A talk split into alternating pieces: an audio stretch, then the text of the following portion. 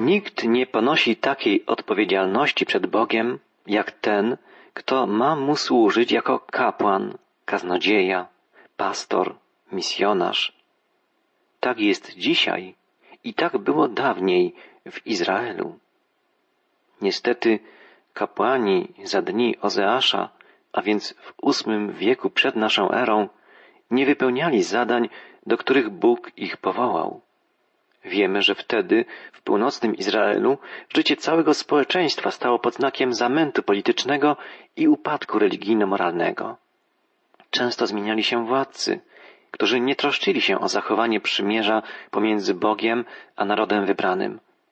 Królów wybierano bez pytania się o wolę Boga. Coraz powszechniejsze były praktyki pogańskie. Oddawano cześć Baalowi i innym bóstwom. Rozwijał się proceder nierządu sakralnego. Prorok Ozeasz piętnuje złe postępowanie przywódców narodu, elit politycznych i religijnych, dworskich dygnitarzy, polityków oraz kapłanów.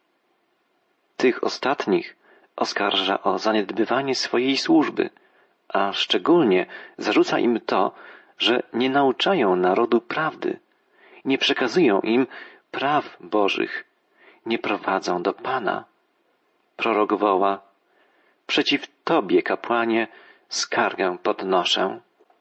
Ty się potykasz we dnie i w nocy. Wraz z Tobą potyka się prorok. Do zguby prowadzisz swój naród. Naród mój ginie z powodu braku nauki. Ponieważ i Ty odrzuciłeś wiedzę, ja Cię odrzucę od mego kapłaństwa.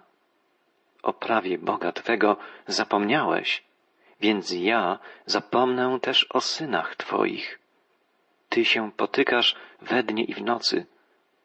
Te słowa skierowane do kapłanów świadczą o ich złym postępowaniu.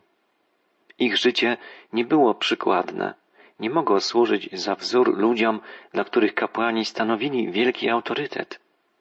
Do zguby prowadzisz swój naród. Tak prorok w imieniu Boga ocenia postępowanie kapłanów.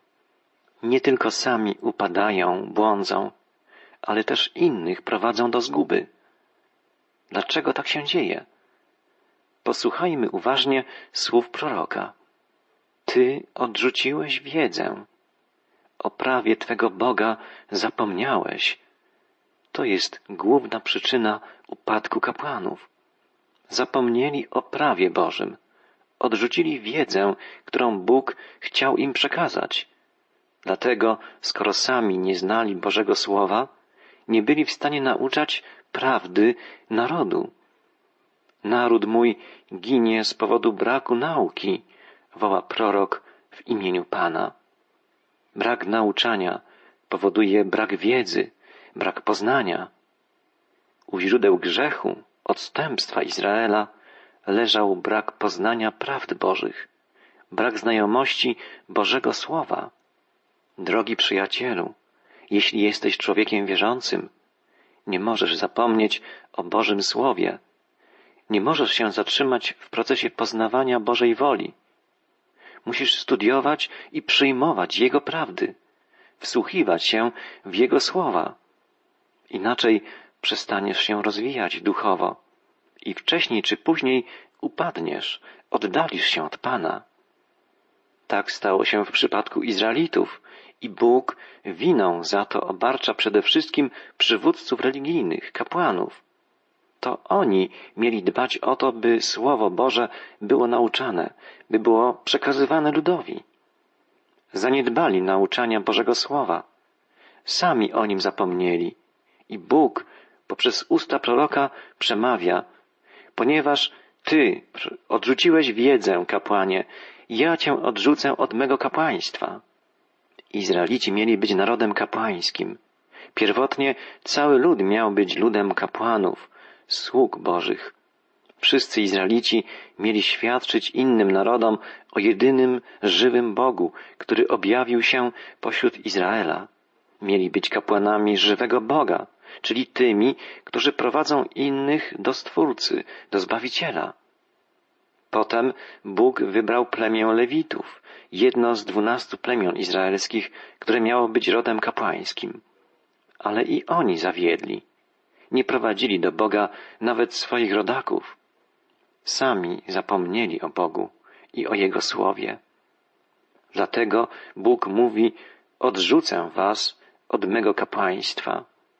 Ta historia daje nam wiele do myślenia. I nas w Nowym Testamencie nazwano ludem kapłańskim, królewskim kapłaństwem. I my wszyscy powinniśmy być sługami Boga, współkapłanami Króla Jezusa Chrystusa. Powinniśmy wskazywać innym Boga i Jego prawdy, a często sami nie znamy Bożego Słowa i nie świadczymy swoim życiem o przemieniającej mocy żywego Pana. Bóg pragnie przemawiać do współczesnego społeczeństwa i pragnie to czynić poprzez nas. Jest to zadanie, do którego Bóg powołuje wszystkich wierzących. Mówimy więc o powszechnym kapłaństwie. Ale czy ono naprawdę funkcjonuje?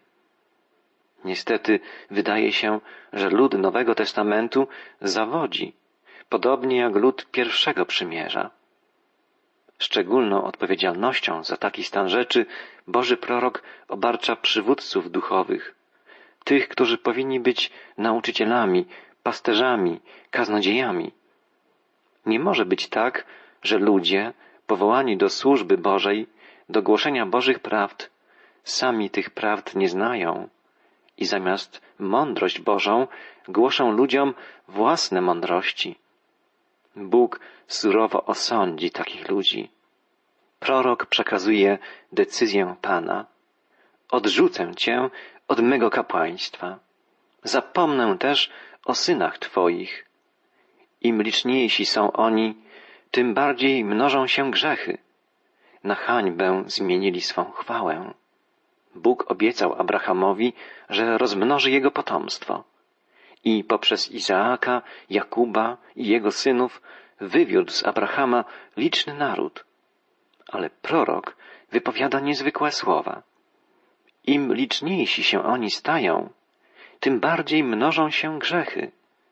Niestety dotyczyło to także kapłanów, potomków Aarona. Im więcej ich było, tym bardziej widoczny był ich grzech, ich niedoskonałość.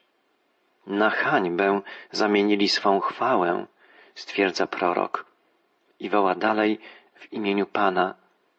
Z grzechu ludu mojego się żywią, zabiegają o to, by czynił nieprawość.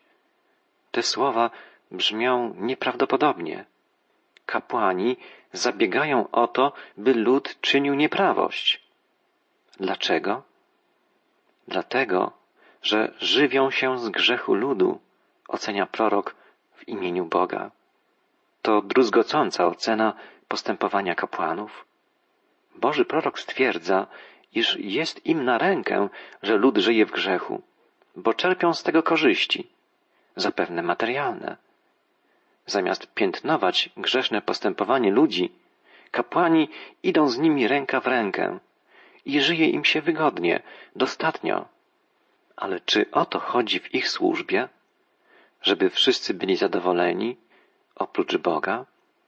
Przecież to Jemu mają służyć, Jemu się podobać. Prawdziwy sługa Boży dba nie o doczesne dobra, ani nie o popularność wśród ludu. Jego troską jest usuwanie grzechu z życia ludzi, prowadzenie ich do Boga, tak by mogli rozpoznać w Nim swego Pana i Zbawiciela, by z Nim związali się na zawsze. Kapłan ma pomagać ludziom w poszukiwaniu wyższych, wiecznych wartości. Ma przychodzić w ich imieniu przed oblicze Boga, by mogli się pojednać z Nim, świętym i sprawiedliwym Panem. Jeśli kapłani nie wypełniają tego zadania, są bezużyteczni, a nawet działają na szkodę, prowadzą lud do zguby, zasługują na potępienie. Prorok przekazuje Boży wyrok. Z grzechu ludu mojego się żywią. Zabiegają o to, by czynił nieprawość. Lecz los kapłana będzie taki, jak i los narodu. Pomszczę jego złe postępowanie. Zapłatę oddam za jego uczynki. Los kapłanów będzie taki jak los całego narodu.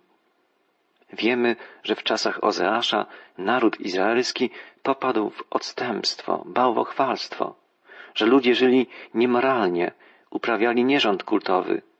Nie tylko Gomer, żona proroka, ale wiele kobiet w tamtych czasach nie dochowywało wierności swoim mężom, a oni z kolei zdradzali swoje żony, chętnie korzystając z usług prostytutek świątynnych.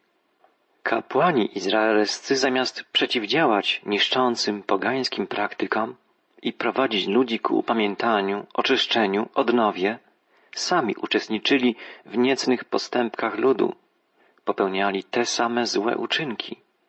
Zamienili swą chwałę nadaną im przez Boga na hańbę grzechu, odstępstwa, bałwochwalstwa. Bóg zapowiada, że spotka ich za to wszystko surowa kara. Jeść będą, lecz się nie nasycą. Będą uprawiać nierząd, lecz nie wzrosną w liczbę, bo opuścili Pana, by uprawiać nierząd, wino i moszcz odbierają rozum. Wszelkie uciechy cielesne, seks w oderwaniu od miłości, upijanie się winem, wszystko to rodzi pustkę, nie przynosi spełnienia. Jest prawdą, poświadczoną przez tysiące, ba miliony przypadków, że ci, którzy angażują się w niemoralne związki, nie doznają spełnienia. Odczuwają pustkę, często pogardę względem samych siebie. Jeden z misjonarzy pracujących wśród rozbitych rodzin stwierdził, nie ulega żadnej wątpliwości, że jedynie w powiązaniu z miłością i wiernością seks może w małżeństwie dawać poczucie spełnienia i wzajemnego obdarowywania się i oddawania sobie wzajemnie, zgodnie z planem Boga. To On stworzył nas jako mężczyznę i kobietę i pragnie, byśmy stali się jednym ciałem. Nigdy żadna niemoralna, niezgodna z Bożym planem dla małżeństwa inna relacja pomiędzy kobietą i mężczyzną nie przyniesie spełnienia, satysfakcji, szczęścia. Ta prawda jest na wiele sposobów wyrażana w Biblii jest potwierdzana w praktyce przez wielu, wielu, wielu ludzi wszystkich czasów, których życie zostało zrujnowane przez cudzołóstwo przez niewłaściwe podejście do spraw seksu, oderwanie go od małżeństwa, od miłości i wierności. Nierząd odbiera rozum, woła Boży prorok. I ma na myśli zarówno nierząd w wymiarze fizycznym, seksualnym, jak i w sferze duchowej. Czyli chodzi też o bałwochwalstwo, o wiązanie się z kultami obcych bogów. Zresztą te dziedziny fizyczna i duchowa są ze sobą mocno powiązane. Posłuchajmy, co prorok głosi dalej. Na szczytach gór składają ofiary, spalają kadzidła na wzgórzach, pod dębem, topolą i terebintem, bo dobre się czują w ich cieniu. Dlatego wasze córki uprawiają nierząd, synowe wasze również cudzołożą. Czyż nie będę karał córek waszych za nierząd, ani waszych synowych za cudzołóstwo? Lecz oni sami obcują też z nierządnicami. Nawet ofiary składają z nierządnicami sakralnymi. I tak lud nierozumny dąży ku swej zgubie. Nie ma cienia wątpliwości, że zarówno kobiety, jak mężczyźni byli wtedy w Izraelu zaangażowani w bałwochwalcze pogańskie obrzędy i w nierząd kultowy. Zamiast związać się z żywym Bogiem, Panem Izraela, czcili pogańskie bóstwa i łączyli się cieleśnie z prostytutkami sakralnymi. Był to stan wielkiego upadku moralnego i duchowego. Prorok woła, nierząd, wino i moszcz odbierają rozum a my możemy powiedzieć dzisiaj, nierząd, wódka i narkotyki odbierają rozum. Widzimy, jakie spustoszenie w życiu współczesnych społeczeństw powodują rozwiązłość, fałszywa wolność w sprawach seksu oraz pijaństwo i narkomania. Ludzie żyjący niemoralnie, nadużywający alkoholu, biorący narkotyki, żyją z dnia na dzień, wegetują bez celu, prowadzą smutną tak naprawdę egzystencję, pozbawioną głębszego sensu, większego znaczenia. Następuje ciągła, systematyczna degradacja człowieka uzależnionego od alkoholu, od narkotyku, prowadzącego niemoralne, rozwiązłe życie. Degradacja ta ma wymiar duchowy, psychiczny i fizyczny. W sferze ducha następuje zupełna dezorientacja, utrata zdolności duchowego rozeznania tego, co prawdziwe, co dobre, trwałe, utrata łączności z żywym Bogiem, który nie może dotrzeć do człowieka otumanionego, obezwładnionego duchowo. W sferze psychiki następuje utrata zdolności odczuwania uczuć wyższych, takich jak miłość, współczucie. Następuje degradacja intelektualna i emocjonalna człowieka. W sferze fizycznej zaś człowiek taki stacza się, mówiąc obrazowo, po równi pochyłej. Brnie w coraz większą niemoralność. Staje się niewolnikiem swych namiętności, niskich instynktów.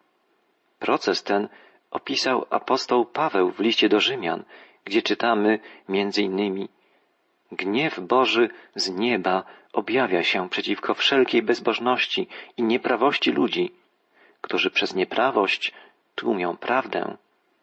Ponieważ to, co Bogu wiedzieć można, jest dla nich jawne, gdyż Bóg im to objawił. Bo niewidzialna Jego istota, to jest wiekuista Jego moc i bóstwo, mogą być od stworzenia świata oglądane w dziełach i poznane umysłem, tak, iż nic nie mają na swoją obronę. Dlatego, że poznawszy Boga, nie uwielbili Go jako Boga i nie złożyli Mu dziękczynienia, lecz znikczemnieli w myślach swoich, a ich nierozumne serce pogrążyło się w ciemności.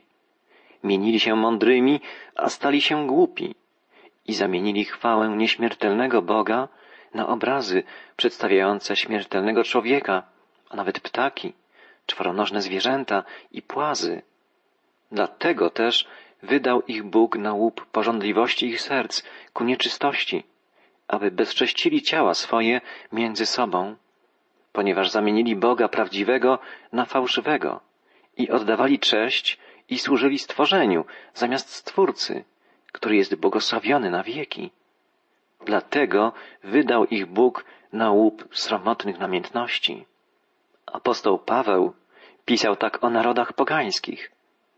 Jakąż tragedią było to, że do tak niskiego poziomu upadł naród izraelski, któremu Bóg objawił swoje prawo, do którego posyłał swych proroków, który prowadził przez wiele lat pośród cudów i znaków, objawiając im swoją moc i chwałę.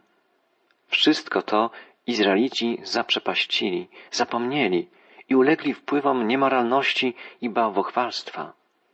Dotyczyło to za dni Ozeasza przede wszystkim północnych plemion Izraela. Dlatego prorok woła, jeśli ty, Izraelu, uprawiasz nierząd, niechaj przynajmniej Juda zostanie bez winy. Nie chodźcie do Gilgal, nie wstępujcie do Bet-Awen, ani nie przysięgajcie słowami na życie Pana. W Gilgal i w Betel, w północnym Izraelu, postawiono posągi złotych cielców, by lud północnego królestwa nie pielgrzymował do Jerozolimy. Ozeasz woła, by plemiona izraelskie upamiętały się i nazywa Betel, co znaczy dom Boga, pogardliwą nazwą Bet-Awen, czyli dom nicości. Przestrzega też plemiona południowe i judzkie, by nie poszły w ślady swych braci z północy. Jeśli ty, Izraelu, uprawiasz nierząd, niechaj przynajmniej Juda zostanie bez winy. Nie chodźcie do Gilgal, nie wstępujcie do Bet-Awen, ani nie przysięgajcie słowami na życie Pana. Izrael oporny jest jak krowa narowista. Jakże go Pan paść może, niby jagnię na rozległej niwie? Efraim z bożkami związał się przyjaźnią. Zostaw go. Zasiadł w gronie pijaków, a ci uprawiają nierząd i więcej cenią hańbę niż swoją chwałę. Porwie ich wicher na skrzydłach swoich. Zawstydzeni zostaną z powodu swoich ołtarzy. Taki jest los tych, którzy na swych ołtarzach stawiają fałszywe bóstwa. A wiemy, że dzisiaj takim bożkiem może być, podobnie jak było to wówczas, seks, pieniądz, władza, pragnienie bycia sławnym, bogatym, ważnym. To wszystko stoi w sprzeczności z takimi wartościami jak skromność, pokora, wrażliwość na potrzeby innych, gotowość do pomagania innym, do oddawania, służenia. A to może być owocem jedynie prawdziwej wiary, owocem działania w nas Ducha Bożego, który potrafi budować w naszym sercu miłość, radość, pokój, cierpliwość, uprzejmość, dobroć, wierność, łagodność, wstrzemięźliwość. Tylko Duch Boży może w nas rodzić i budować te wartości. Jeszcze jedna myśl zawarta jest w poselstwie czwartego rozdziału Księgi Ozeasza. W dwunastym wierszu czytamy Lud mój zasięga rady u swojego drewna, a jego laska daje mu wyrocznię, bo go duch nierządu omamił. Opuścili Boga swojego, aby cudzołożyć. Prorok piętnuje praktyki wróżenia przyszłości z rzutów kijem. Chodzi o tak zwaną rabdomancję, czyli wróżenie z rzutów kijem. Była ona powiązana z obrzędami bałwochwalczymi. Musimy pamiętać, że wszelkie tego typu praktyki, występujące niestety także dzisiaj, tu wymienić można na przykład używanie wahadełka czy różdżki, są czymś bardzo złym. Powodują, że człowiek wiąże się z siłami niewiadomego, a właściwie wiadomego pochodzenia. Za dziwnymi zjawiskami paranormalnymi często stoi szatan, który poprzez okultyzm, spirytyzm chce zawładnąć ludzkim sercem. Prorok ostrzega, porwie ich wicher na skrzydłach swoich, zawstydzeni zostaną. Nie stawiajmy na ołtarzach fałszywych bożków. Zwiążmy swoje serce z żywym Bogiem, Stwórcą i Zbawicielem, by życie nasze było spełnione, szczęśliwe i by trwało wiecznie u boku tego, który wszystko stworzył, wszystko przenika i wszystkim kieruje.